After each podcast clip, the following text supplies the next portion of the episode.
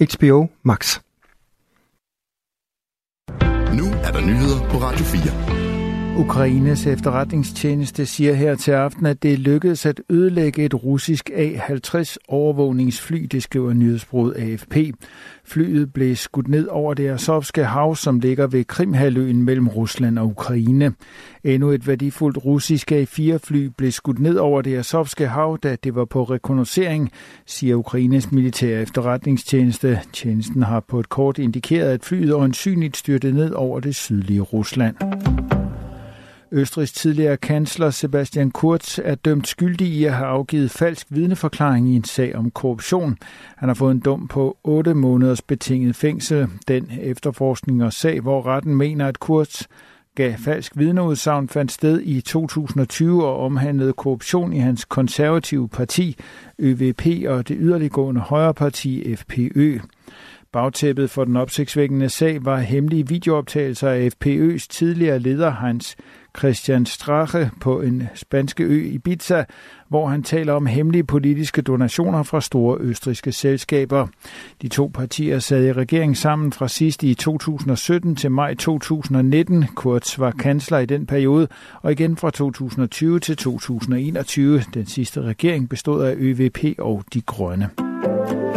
Omkring 1.000 personer har anmeldt skader til forsikringsselskaberne Tryg, Top Danmark og GF Forsikring som følge af stormen Rolf.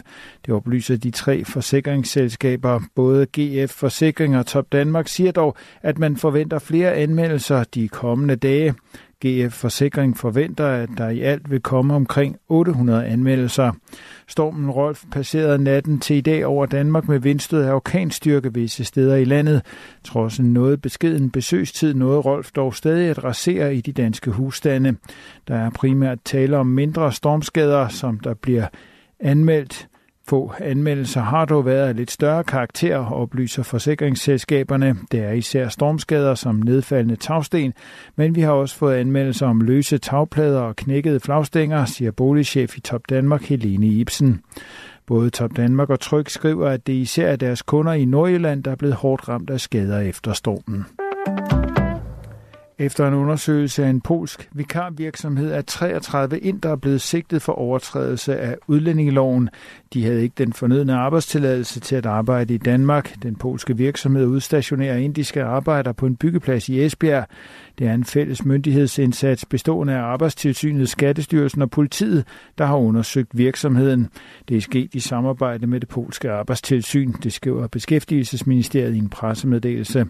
Tilsynet fandt sted i begyndelsen af februar. Det kulminerede i en større aktion på byggepladsen den 21. februar. Det er ifølge ministeriet første gang, at Danmark udfører et koordineret tilsyn på dansk jord, hvor samarbejdet er støttet af ELA.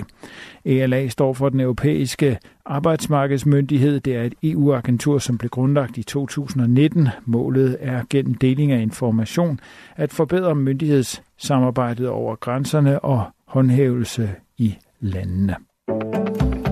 Byggeriet af nyt OUH, som er Odenses nye supersygehus, bliver forsinket med op mod 18 måneder, det skriver Region Syddanmark i en pressemeddelelse.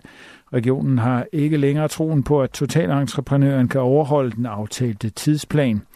Ifølge den seneste tidsplan skulle patienterne være rykket ind slut 2025 eller først i 2026. Den tidsplan holder ikke længere. I kvartalsrapporten er angivet, at en forsinkelse kan være på op til 18 måneder, men det er for tidligt at sige noget præcist, lyder det i pressemeddelelsen. Regionen peger på udfordringer på byggepladsen som årsag. Forsinkelsen frustrerer Carsten Uno Petersen fra Socialdemokratiet, der er formand for regionens udvalg for byggeri, indkøb og grøn omstilling. Nu skal vi finde ud af, hvordan vi kommer godt i mål og hvordan vi får lagt en klar, realistisk og holdbar plan for det videre arbejde. Det her skal være den sidste tidsplan, vi laver, udtaler han.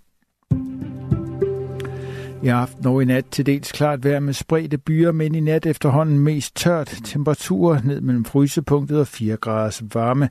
Svag til jævn sydlig vind ved kysterne op til frisk vind. I morgen lørdag først mest tørt med lidt eller nogen sol, men i løbet af eftermiddagen mere skyet og efterhånden spredte byer, der kan være med havl eller slud.